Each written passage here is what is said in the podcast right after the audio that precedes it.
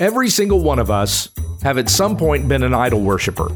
We have exalted in our hearts something to the place of God and honored that instead of the Lord. Thank God that He is merciful when we understand the text.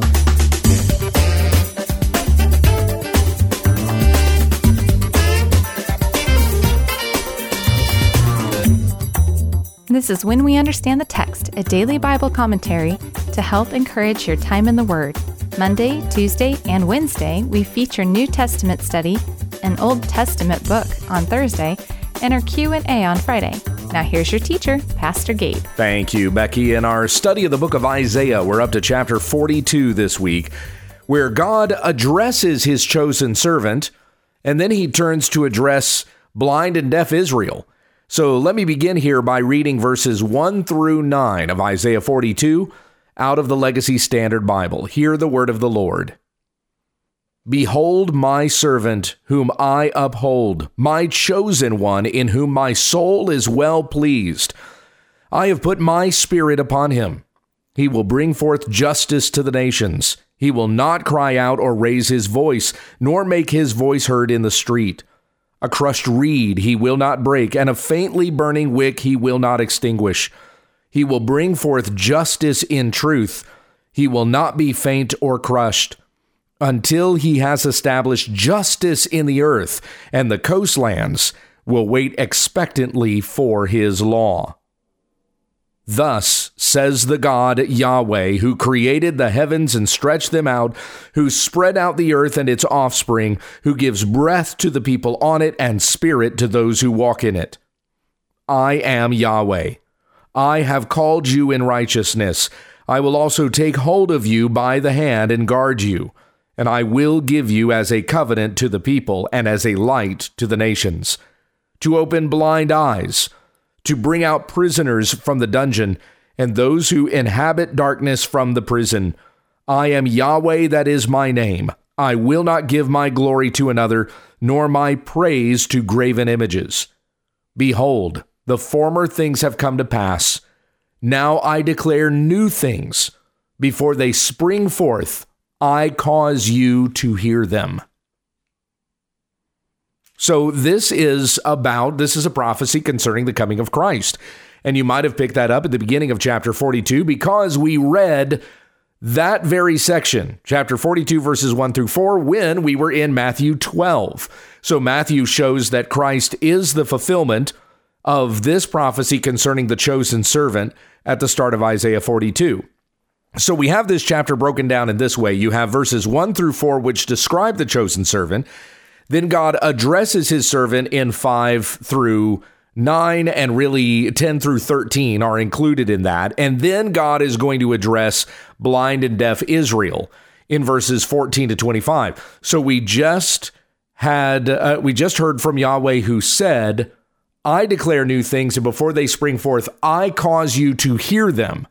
So then addressing Israel that has become blind and deaf, in the latter half of this particular chapter. So coming back to 42, 1 through 4. Behold, my servant whom I uphold, my chosen one in whom my soul is well pleased. I have put my spirit upon him. He will bring forth justice to the nations. Now, remember the context in which we're reading this. The uh, Israelites, the Jews, have been exiled into Babylonian captivity and they're not going to stay there. God will restore them. He still has a plan for the Jews, and it is through the Jews that he is going to bring about this servant, this righteous one who is going to redeem his people and bring justice to the land. Now, the way that justice is brought is through his atoning sacrifice, that we might be justified through the precious blood of Jesus. Those who do not have faith in him and are not justified remain condemned, and they will perish in his judgment. When we stand before the great white throne of judgment, when the nations are gathered before him, as described in Matthew 25, when he will put the sheep on his right hand and the goats on his left, the sheep will enter into eternal life and the goats will go to eternal punishment. Everyone on that day receives justice no one receives injustice. If you are in Christ, the justice that you will receive is the justice that Christ paid for by his blood with his death on the cross and his resurrection from the grave. For as Romans 4:25 tells us, he was raised for our justification. So the justice that we receive in Christ is that he paid our penalty for us, that we may stand before God as righteous because of what Christ has done for us. The justice that the unbelieving will receive will be the penalty that is due to them for their sins, a penalty they will never be able to pay back. They will spend eternity in hell, separated from God, in eternal punishment, exactly as Jesus said, because they did not trust Christ. They did not obey his gospel. That's the word of Paul in Second Thessalonians chapter 1. So this is how justice is brought to the earth by Christ. The apostle Paul at the Areopagus in Acts chapter 17 said that God will judge the world in righteousness, and he has shown by whom he will judge the world by raising him from the dead. Jesus is the one who will enforce justice in the earth, who does justice and implements judgment in the last things. So we go on in Isaiah 42, verse 2 to read, He will not cry out or raise his voice, nor make his voice heard in the street. A crushed reed he will not break, and a faintly burning wick he will not extinguish. He will bring forth justice in truth. So just as verse 1 ended, so verses 2 and 3 end the same way. He will bring forth justice to the nations. He will bring forth justice in truth. And this is justice for those who are humble, those who know that they are nothing. That's that's the description of the crushed reed and the faintly burning wick. These are those who are broken or crushed, but they are not entirely broken off. They are weighed down by the burden of their sin and they're they're conscious of their sin. They are weighed down by calamity or by their circumstances or by affliction of some kind. This is why they are faint and weak. But Jesus does not come to crush them. In fact, he is coming to raise them up. Verse 4 He will not be faint or crushed until he has established justice in the earth, and the coastlands will wait expectantly for his law. And again, Matthew shows that Jesus is the fulfillment of this. Behold, my servant whom I have chosen, my beloved in whom my soul is well pleased. I will put my spirit upon him, and he shall proclaim justice to the Gentiles. He will not quarrel or cry out nor will anyone hear his voice in the streets. A battered reed he will not break off, and a smoldering wick he will not put out until he leads justice to victory. And in his name, the Gentiles will hope. So we go on here in Isaiah 42, where God addresses this servant in verse 5. Thus says the God Yahweh who created the heavens and stretched them out, who spread out the earth and its offspring, who gives breath to the people on it and spirit to those who walk in it. That we may recognize that He is God. He is sovereign and in control of all things. And He says to His servant, so God, who sits enthroned over all, addresses His servant so that you may know that the servant has received all that comes from the Father. I am Yahweh, I have called you in righteousness. I will also take hold of you by the hand and guard you, and I will give you as a covenant to the people, as a light to the nations, to open blind eyes, to bring out prisoners from the dungeon, and those who inhabit darkness from the prison. I am Yahweh, that is my name. I will not give my glory to another, nor my praise to graven images. Behold, the former things have come to pass. Now I declare new things. Before they spring forth, I cause you to hear them. And this is all in reference to Christ. The new thing that God is doing is the new covenant that he is bringing forth in Christ Jesus and Jesus opens blind eyes. He brings prisoners out from the dungeon and those who inhabit darkness from the prison. We have seen Jesus literally open the eyes of the blind. But as we read in Matthew, these miracles that he does physically are to show that he has spiritual authority even to open the eyes of the blind, open the spiritual eyes of the blind, that they may see their sin and know that Christ is the righteous one who reigns and forgives and restores. And because of this, we read then in verses 10 through 13 sing to Yahweh a new song, sing his praise from the end of the earth, you who go down to the sea, as well as its fullness, you coastlands and those who inhabit them. Now, what this is describing here is what we witness in the world even now, the world in which we live. We see that his justice has gone from one coastland to the other, that there are people everywhere in the land who believe in the Lord Jesus Christ, who are justified by faith in him, their sins are forgiven. It is happening all over the world. Let the wilderness and its cities lift up their voices, the villages where Kedar inhabits. Let the inhabitants of Sela sing aloud. Let them shout for joy from the tops of the mountains. Let them give glory to Yahweh and declare his praise in the coastlands. Yahweh will go forth like a warrior. He will awaken his zeal like a man of war.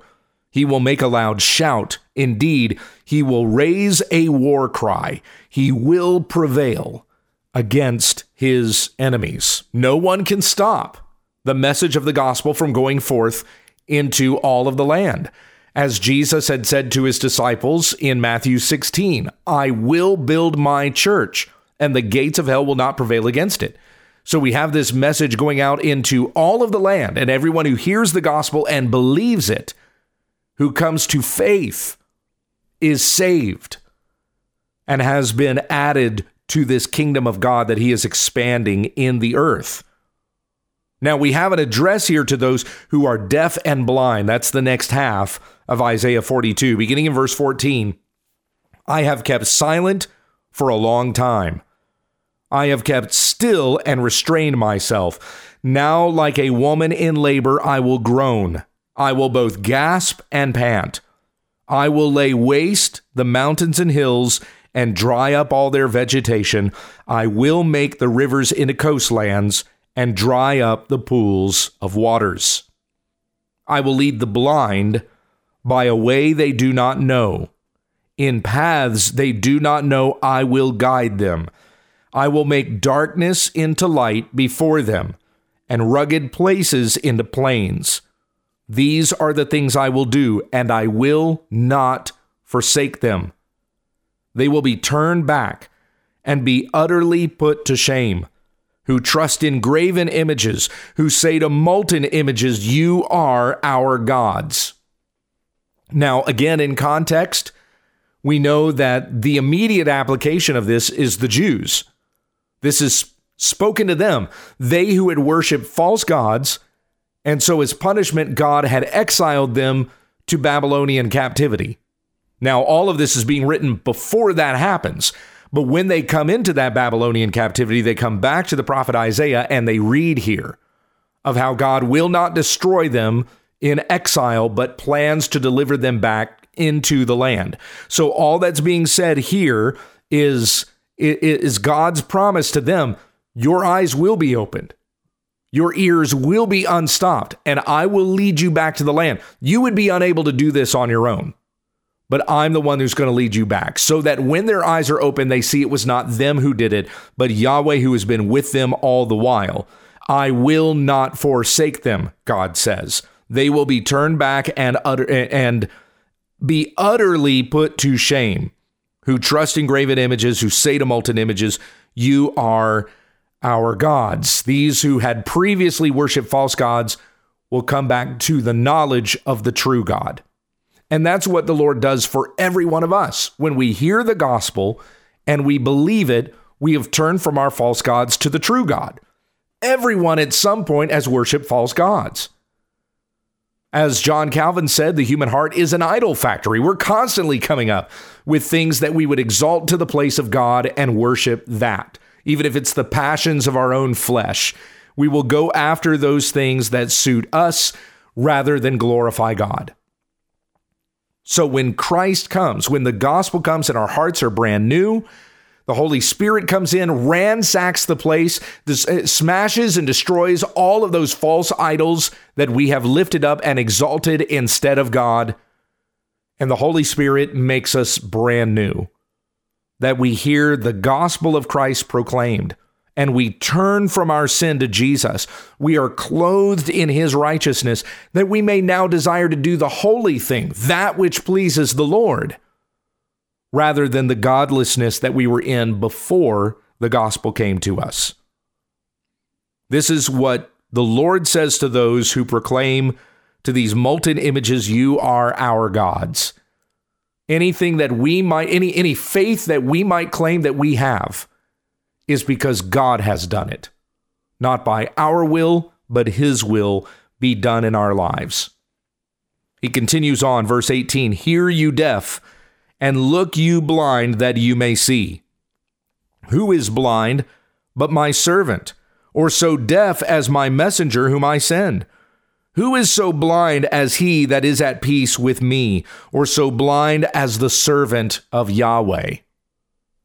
Now, that can be confusing because we just read about the servant at the beginning of chapter 42. So, who are we talking about here when God says that my servant is blind and he is deaf? If that's talking about Christ, he can't be blind and deaf. No, this is in reference specifically to Israel. Because remember, Israel was a servant of God and was to be a servant of God in the earth, but Israel turned away from the Lord to false idols. Christ comes and accomplishes what Israel could not do. And so Jesus becomes the trusted servant, he's the righteous servant. Israel's the fallen servant. So we go on in verse 20. You have seen many things, Yahweh says to Israel, but you do not keep them. Your ears are open, but none hears. Yahweh was pleased for his righteousness' sake that he make the law great and majestic. But this is a people plundered and pillaged as spoil all of them are trapped in caves or are hidden away in prisons. They have become a plunder with none to deliver them, and a spoil with none to say, Have them return. I don't know if you can remember all the way back to Isaiah 6. It's been a long time since we were at that point of the book. But when God had first called Isaiah and told him to go out and proclaim to this people, he said, Go on and tell this people, keep on hearing, but do not understand. Keep on seeing, but do not know. Render the hearts of this people insensitive, their ears dull, their eyes dim, lest they see with their eyes and hear with their ears and understand with their hearts and return and be healed. It was God's plan, his intention that this people would be judged because of their idolatry. And so preach to them, but they're not going to be able to hear it. Here in here in chapter 42, we're seeing things starting to change. You have seen many things, but you do not keep them. Your ears are open, but none hears. Remember, God is going to be the one that will restore their sight and restore their hearing so that they may know and believe, those who come to faith. Verse 23 Who among you will give ear to this? Who will give heed and hear hereafter? Who gave Jacob up for spoil and Israel to plunderers? Was it not Yahweh? Against whom we have sinned, the we, the collective we there being Isaiah, including himself in that, and in whose ways they were not willing to walk, and whose law they did not obey.